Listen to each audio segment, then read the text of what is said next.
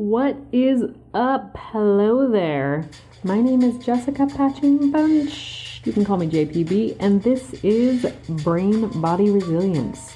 This is a podcast dedicated to growth, human development, and stressing a little bit less so you can go ahead and live a little bit more. Well, hello and good day. Welcome back to another episode of the Brain Body Resilience Podcast with yours truly. For real, I'm excited to have you here today.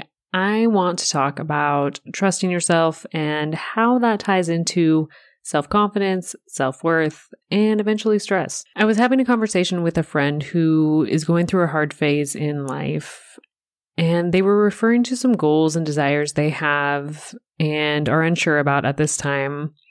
And they said something that really stood out to me. They said, "I'm a fuck up. I've always been a fuck up. I'm okay with it," or something very similar to that. My immediate reaction was, whoa there, pump your brakes, and what did you just say to yourself? There are many times that we speak negatively about ourselves in a way that we wouldn't speak to anyone else. We say things to ourselves that we would never say to anyone else. And if somebody else said them to us, we'd probably get really pissed. Or if somebody said them to a close friend of ours, we would definitely be there to defend them and, stand up for them. So why is it that we say these things to ourselves?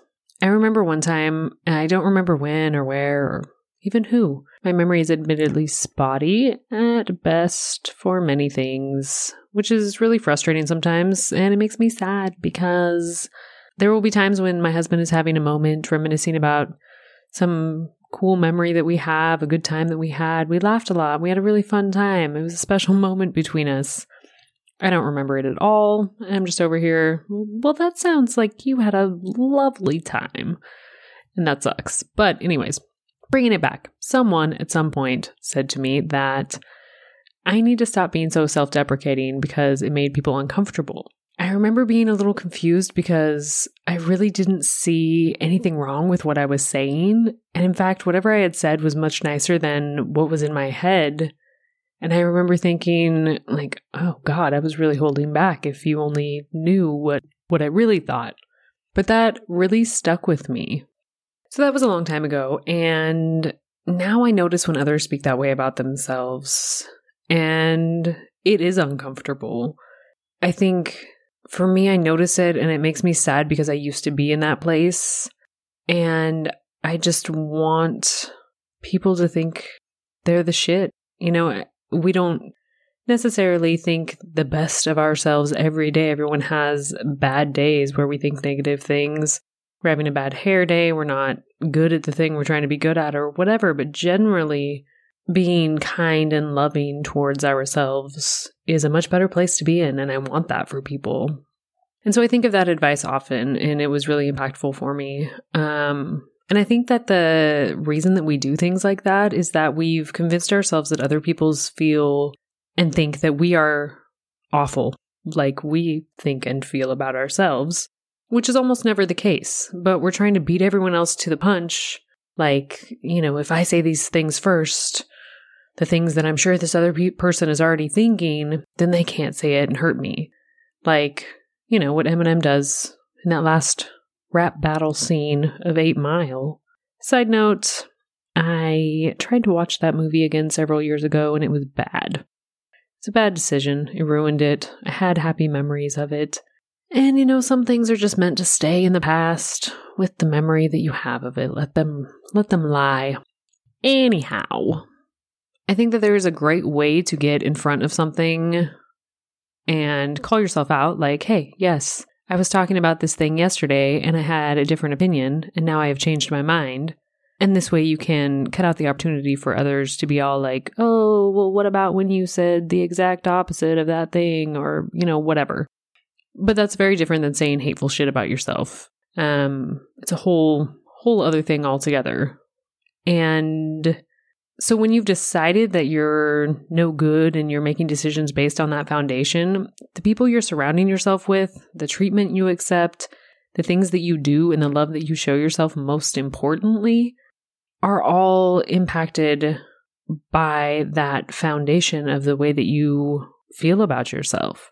I've spent the last few years and continue to focus my awareness on doing things because I deserve the very best, because I love myself enough to put effort into my life, and not because I need to be fixed, because I'm fucked up, because I need to change some part of myself to be acceptable or any other kind of hateful shit. And there's a movie, this part of a movie that always comes to mind for me, where some guy is asking his boss out on a date, and she explains that she doesn't date employees, and so he sells his shares of the company in order to ask her out. And she says, "What in the world makes you think I'm worth $5 million? He says, "What makes you think you're not?" I feel like I've talked about this before, so if you've heard this, bear with me. I loved it so much because it points out the profound lack of belief and value we place on ourselves, for ourselves. What makes you think you are not worth $5 million? What makes you think you're a fuck up? These questions are worth addressing. And it's going to be uncomfortable and probably really hard, which makes us not want to do it. But if you can't see why you don't value yourself, you can't get to a place where you do.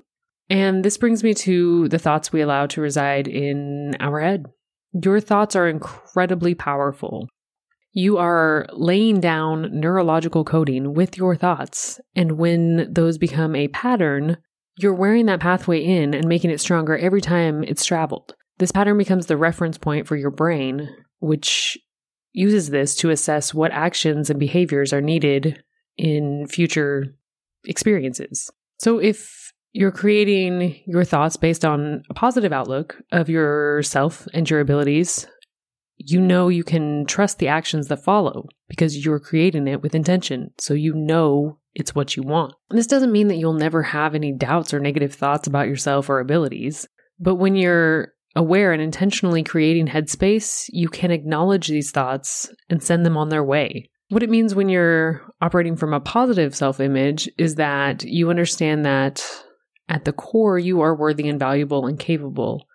Even when things aren't going your way, even when things are unsure and difficult and shitty, you still believe in your ability to manage. Somewhere along the way, I heard something along the lines of, the best way to be prepared is to trust in yourself.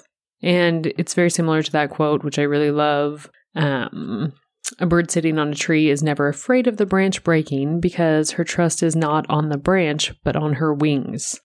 Always believe in yourself. If you're intentional about your practices and intentional in creating yourself and your life, you will build the confidence as you go along by doing the thing. Action is the only way that your brain learns. You have to take action to build trust and confidence that you can, in fact, do the thing in front of you. Even if you've never done that particular thing before, if you have previous experiences figuring shit out and trusting yourself and your abilities, that is what your brain needs to move forward with confidence that you'll do the same thing in this situation. You'll learn and figure it out, and by doing so, you'll add to your library of knowledge and skills to reach back for in later situations. This is true in all situations, including managing stress and anxiety. Anxiety is the fear of all of the things that could go wrong, the fear of the sensations we feel in our body, worry about our ability to handle the awful thing that we're making up in our head. All of these situations are created by psychological stress or the thoughts that we allow into our head. I know that sounds like an oversimplification, and I am by no means making light of how that feels when you're in it. The feeling of being out of control of yourself is awful and it's scary. So what if we focus on building our toolkit to manage those feelings? What if we build up an image of ourselves that is capable and confident and able to manage the things that come, even when they're hard and shitty and uncomfortable? This all takes lots of practice and it doesn't happen overnight. But the amazing thing about the human brain is its adaptability. That's what it's meant for. We have to be able to adapt to survive in different situations. Neuroplasticity, or brain plasticity, is the ability of neural networks in the brain to change through growth and reorganization. This just means that the pattern that we create can be changed. We can make new neural connections and patterns and create new network connections. So how do we start to build these patterns and connections? We do something differently. If you're doing the same shit, you're going to get the same results. So practice building habits that fit in the direction that you're wanting to go. Start building an awareness of how you're operating now so that you can address the places where you can improve. If you want help with this, I'm going to shamelessly plug my workshop this weekend because this is my podcast and I'm going to do it. If you want help with this, I'm hosting a live workshop this Saturday, December 19th, on some of these things. How to build confidence in managing stress and limiting beliefs. I'll put the link for that in the show notes so you can check that out. I want you just to remember two things from this episode. The first being that you are worth the work it takes to make changes. Because what makes you think you're not worth $5 million? You are the most important responsibility you have in your life. And so many times we put ourselves aside and are last on our list to take care of, not even on the list after taking care of everything else that we think is more important. The second thing is that your brain is an incredible machine that you manage, whether intentionally or unintentionally. The information you give your brain and the thoughts you have, the food you eat, the level of hydration, the amount of activity you get, and the sleep that you get every night, all of those things are shaping your brain, your thoughts, your interactions with yourself, and the world.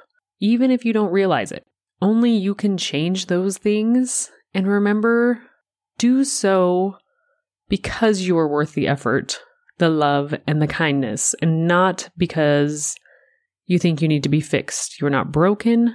You are growing if you allow it. All right, folks, that's it for today.